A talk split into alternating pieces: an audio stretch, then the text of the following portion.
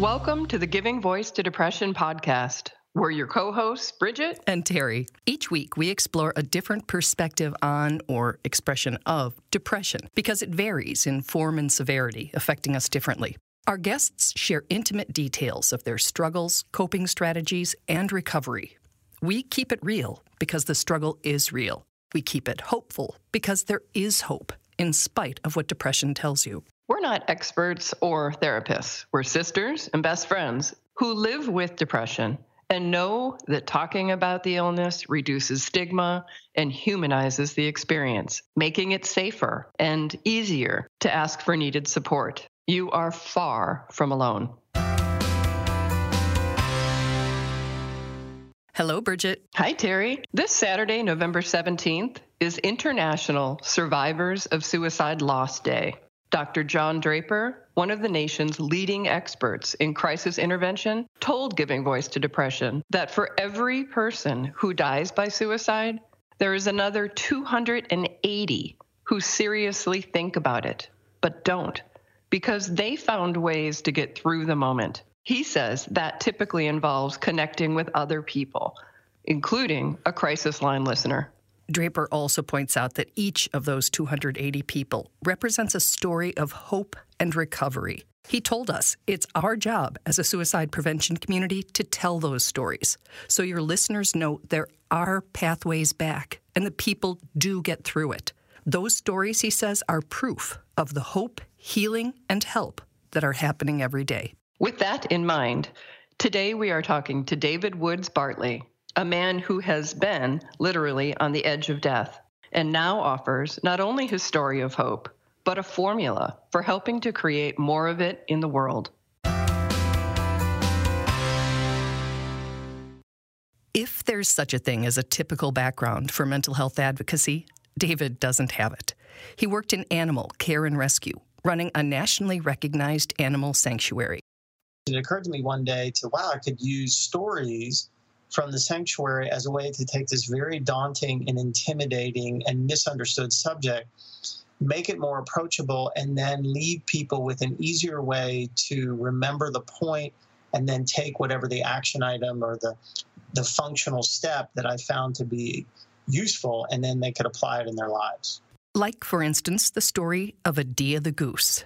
When Adia was brought to the sanctuary, David carried him to the edge of a beautiful pond, near which there was a water trough. Sizing up his options, Adia jumped into the trough. So that confused me. I did not understand his behavior. And I think it's very common, not just with mental illness, but other sorts of behaviors that our dear brothers and sisters of the world, our brethren, they do something and we don't understand. And in that place of understanding, we as human beings, myself at the head of the line, tend to judge.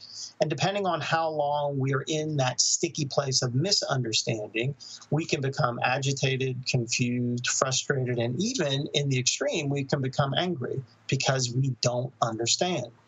10 times with increasing frustration and confusion, David scooped the goose from the trough and brought him to the pond. During that time, his partner did some research and found that Adia had lived his entire life in somebody's backyard. Adia had never seen a pond. Adia had only swum in a kiddie pool.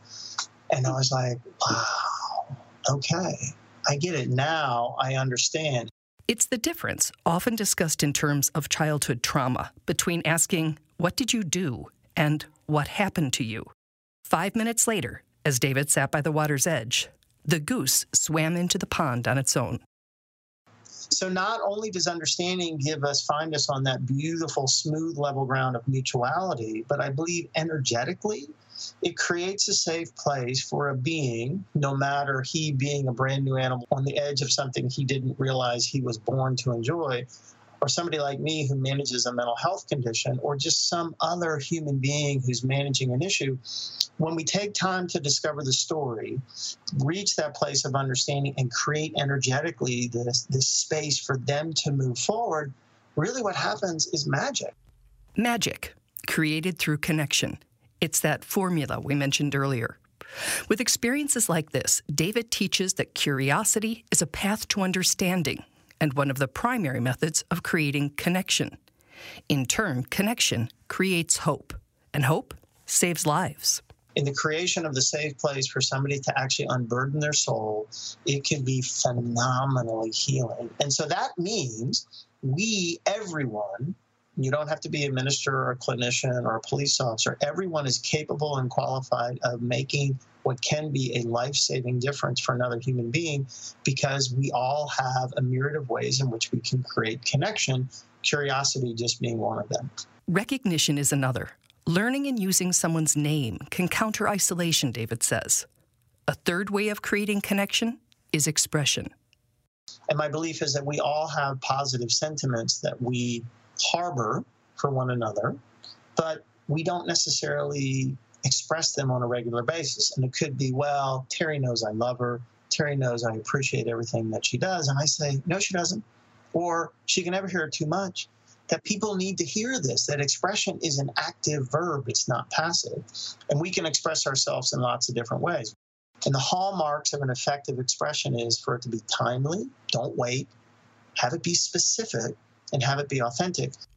Again, it's very, very simple. And I know this to be true based on my own experience that when you remember somebody's name when they don't expect you would, when you take the time to resist judgment and instead create the safe place for somebody to tell their story, and when you express how you feel, it can literally change and, in the best case, save somebody's life. To be perfectly clear, these are neither academic nor purely animal related lessons for David. They're just a much more gentle entry point than starting the conversation with On August 31st of 2011, that was the day that I was going to commit suicide. It was the day that I was going to kill myself. That that's the day that the monster known as clinical depression had finally convinced me of the lies that it had whispered into my mind, not as an audible voice, but as in absolute thoughts that I was completely worthless, ugly, grotesque, pitiful, weak, problematic, and embarrassment and a burden. And then the monster had convinced me that the end of pain would happen in the seven and a half seconds it would take for me to fall from the 730 foot tall Foresthill Bridge, which is located about 30 minutes east of Sacramento. And then the monster assured me that everyone in my life would be far better off in the wake of my death and the absence of my pitiful existence. A passing motorist saw him on the bridge and called 911. David describes the first responder as a gift from the heavens. And his first question was David, what does it feel like to be depressed? And Terry, in that moment, everything decelerated and my mind slowed down because no one literally had ever asked me that question. And so I shared, and then he said, David, how long have you been living with this condition? And how has this condition impacted and shaped and molded who you are? And he said, David, what does it feel like on your worst days? Tell me, share with me so I can understand. And then he said, David, what do you want the world to know about depression? And I shared and we connected. Remember the formula connection creates hope, and hope saves lives.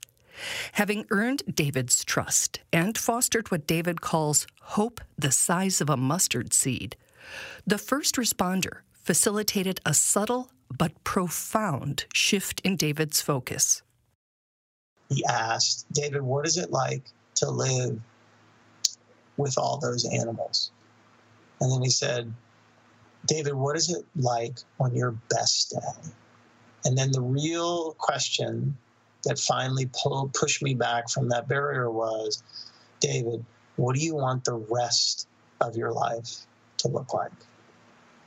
And as I shared with him, I realized all of a sudden there was this change, and I became overwhelmed with what I call positive doubt that the certainty to end my life was now being overwhelmed with the possibility of more life to come. And I pushed back and I turned to my left and I retraced my steps off the bridge.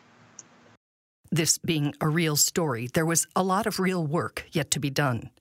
David spent 15 days in a psych ward, during which he explored his family's history of depression and suicide, dealt with a violent childhood trauma he suffered, and learned, among other things, that depression was neither his choice nor his fault. He also realized that depression impacts his body, mind, and spirit.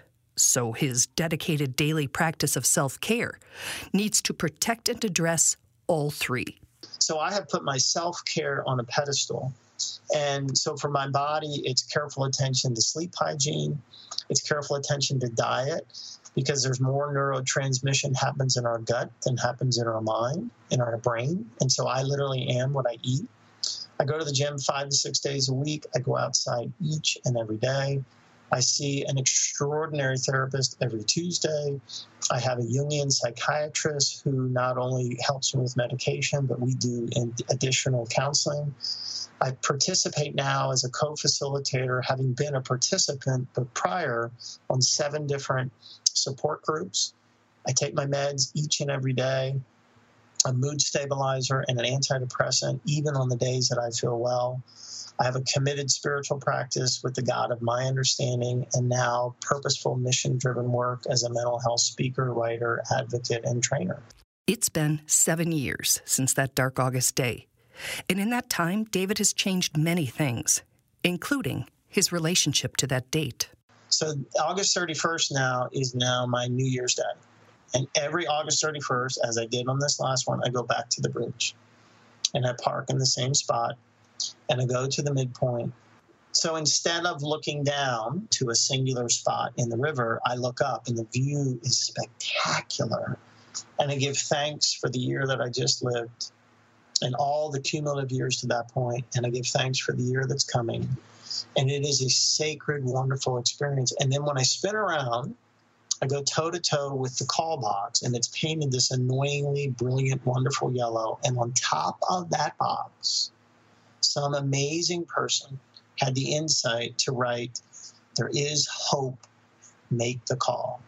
And from what I understand, no person has lost their life to suicide who has picked up that phone. And for me, that is just another reminder, more empirical evidence that connection creates hope and hope saves lives.